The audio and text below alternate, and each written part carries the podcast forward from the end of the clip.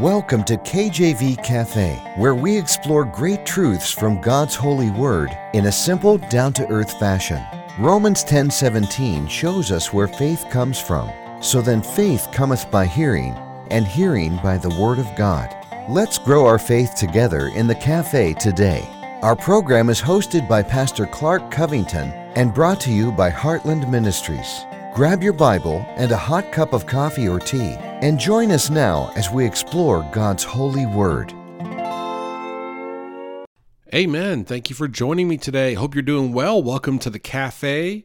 Hey, it's the season here of love. We've been talking about love here lately on the program and how much uh, we try to show love to those that we care about and how good it would be for us as Christians to show love to God. And God gives us some ways, some interesting ways to show love to Him.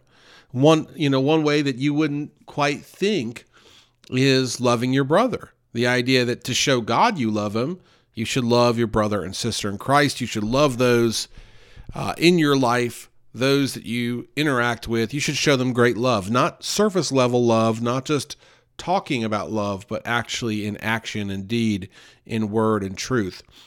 1 John 4 19 through 1 John 5 3 is our passage of scripture here that we're basing this message off of and the series of messages off of, showing love here to God through His commands and the way that He wants it done. We love Him because He first loved us. If a man say, I love God, and hateth his brother, he is a liar. For he that loveth not his brother, whom he hath seen, how can he love God, whom he hath not seen? And this commandment have we from him, that he who loveth God love his brother also. Whosoever believeth that Jesus is the Christ is born of God. And every one that loveth him that begat loveth him also that is begotten of him. By this we know that we love the children of God, when we love God and keep his commandments. For this is the love of God, that we keep his commandments, and his commandments are not grievous. Okay, so here we see some ways that we can show God we love him. And as Christians, we need to do more than just say that we're Christian and go to church or give our tithe or do whatever other things that we do, we need to actively work on showing God that we love him. We care about him. The Bible here says in 1 John 4:19, we love him because he first loved uh, loved us. If someone did a great thing for you, an unspeakable thing for you in creating you and then redeeming you, would you not want to show them love every day? Absolutely. And so we should show God love. And God the Father, while he's a spirit, he desires to be uh, worshiped in spirit and truth which the deepest part of our spirit, our soul and spirit, I believe, inhibits this love that we're talking about, has this love, uh, inhabits that love, I should say. And we should showcase this love through our actions to show Christ that we love him, to show God that we love him. Because his eyes are on us, he watches us. The Bible tells us uh, that he is near and that he watches us. Amen. Those that love the Lord, those that are righteous, those that have been saved. Amen. And what we see here is that we have a directive that we should love our brother. Uh, and and it, it, says, you know, in the command we have, uh, have we from him, which is in the Old Testament, that he who loveth God love his brother also. Whosoever believeth that Jesus is the Christ is born of God. This is verse five of uh, John, uh, First John four. And everyone that loveth him that begot begat loveth him also that is begotten of him. And this is saying if we love Father God, we then we love Christ because this is the same.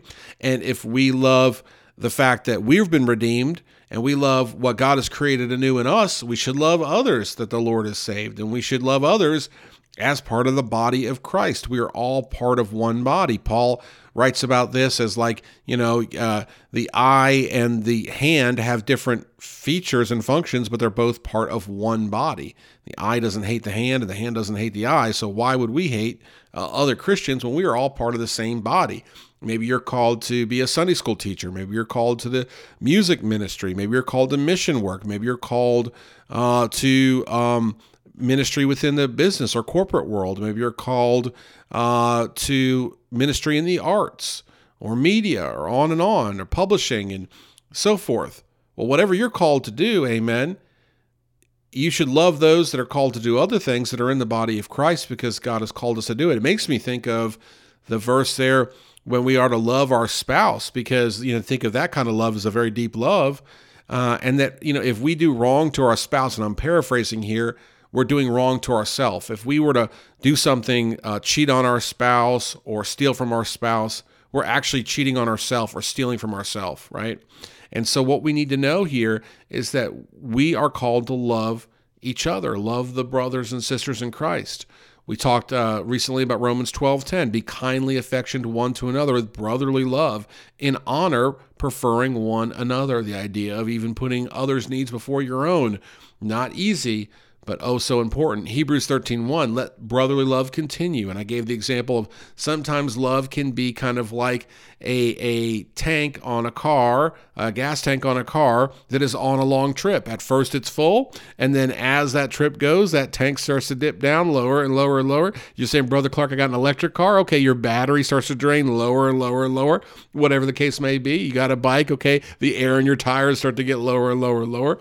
You get the idea as the duration of that journey goes on. Uh, things start getting a little low. Amen. Tank can get a little low.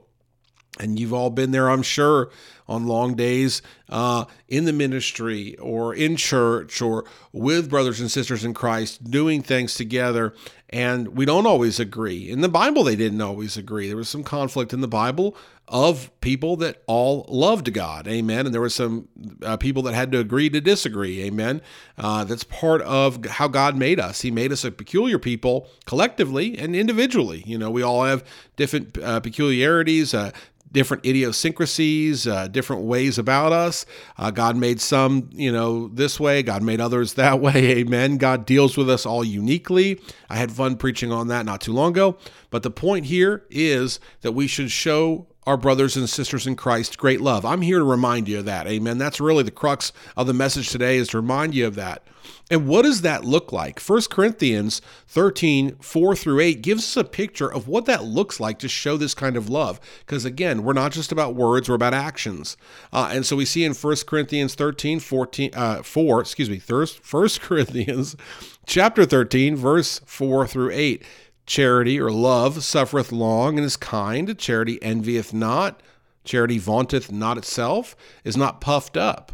And so we see here that charity suffereth long. And charity, that word could be like that sacrificial love, you know, uh, giving love. And it's long suffering. And we need to be long suffering with our brothers and sisters in Christ. You know, we need to not have that hair pull trigger where we're just instantly upset with somebody or frustrated with somebody.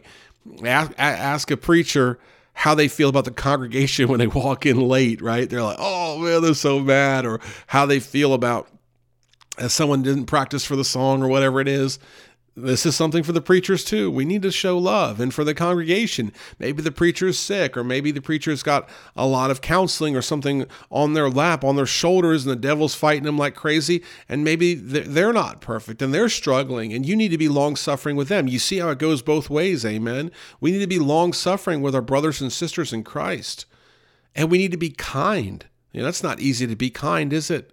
To be kind. It's real easy to criticize and critique. It's much harder to compliment, to edify, to love, to encourage.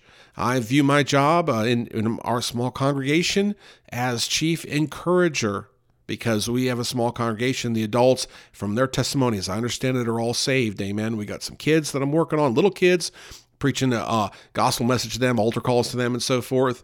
But I view my job primarily is to edify these folks, to get them uh, suited up in the armor of God, and to encourage them. You know, hey, what's going on in your life? That's that's great. I'm I'm really happy for you. You got promoted. I'm oh, you, you know, I I like what you're doing here with this artwork or this that and the other. Do you understand? I'm trying to love them because we are to be kind, and I'm not bragging on me. I'm bragging on God. God knows I got a lot lot to work on. Ask my wife; she'll tell you all about it. Charity envieth not. We shouldn't envy others.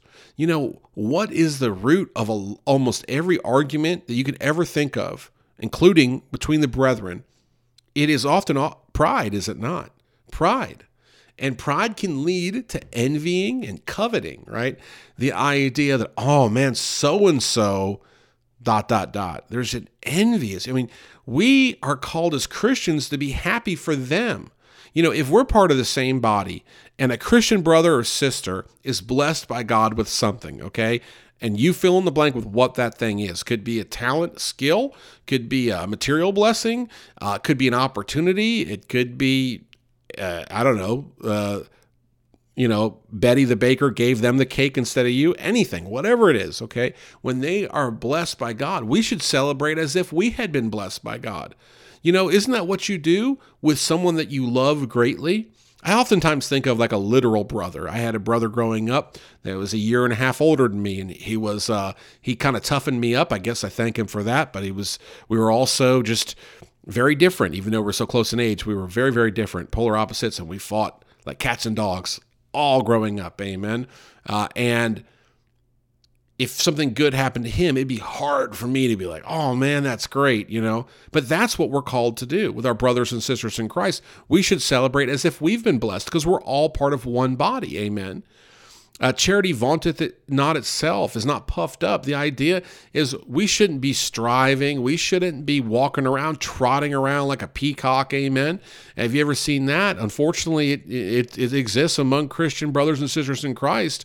We need to be humble and meek, and we need to be to the point of putting others' needs before our own when it comes uh, to our brothers and sisters in Christ. You know, and, and this, think about this. Think about if you're really hungry and all you want to do, say after church, with, when you're with your, your church family, all you want to do is go eat, and someone's got a flat tire uh, sitting next to you, and you don't really know them, uh, but they're they're there at church. Okay, are you going to just go run and eat? Are you going to help change their flat tire? I know it's a simple example, amen. But the idea is that we need to have that sacrificial love. Do you think that God's not going to make sure that you get necessary food after you go ahead and help that brother and sister in Christ fix their tire? Oh, He will, amen. The Bible says that He knows about our needs and that we shouldn't worry about our needs. And specifically, the Bible mentions food and raiment, clothing, and I always add in there shelter. I mean, God knows our needs and God will provide them, and we aren't to worry. The birds are fed and they don't, you know, they're not over there on the farm uh, planting the seeds. They're just over there plucking them up. Amen. Uh, they're fed, they're taken care of. Amen. And if the birds are taken care of, how much more so the Bible says will we be taken care of? Or the lilies. Amen. And the flowers. Now, one day they're beautiful, next day they're mowed up with the grass. And if they're so beautiful and and and they're okay, how much more so will we be taken care of? Like I said, like uh, the birds, amen. We are provided for, and so we need to understand that that we have to have that that sacrificial love which is not always easy. Does not behave itself unseemly. Seeketh not her own. You know behaving yourself unseemly uh, you know looking for some gain. Amen. Looking for what's in it for me or what do i get out of out of this is oftentimes a very dangerous way to approach others in the church. And think about this. God help me to say it correctly but there are some very giving people in the church and so others will know this and go about trying to milk what they can off of those that have a penchant for giving because they're called to give. And so we need to protect against this by asking ourselves our own motivations for loving others and treating others with respect and doing things for others, not looking to gain because our reward is in heaven, it's not here on earth, not looking to gain, but just truly living for God. Amen. Living for God, doing what He's called us to do. Remember, this is how we show love to God. How do we show God we love Him? We love our brothers and sisters in Christ, which, by the way, is also how we show others that He is the true God. It's all a fruitful cycle, but it starts with us. We're the hands and feet of Jesus here, amen. We are called to do this, we're commanded to do this, and we're not to seek our own. We're not to be easily provoked. We're not to be thinking about evil. We're to be loving our brothers and sisters in Christ. I hope this is helpful to you. I hope you put it into action. Thank you so much. Take care. God bless, and amen.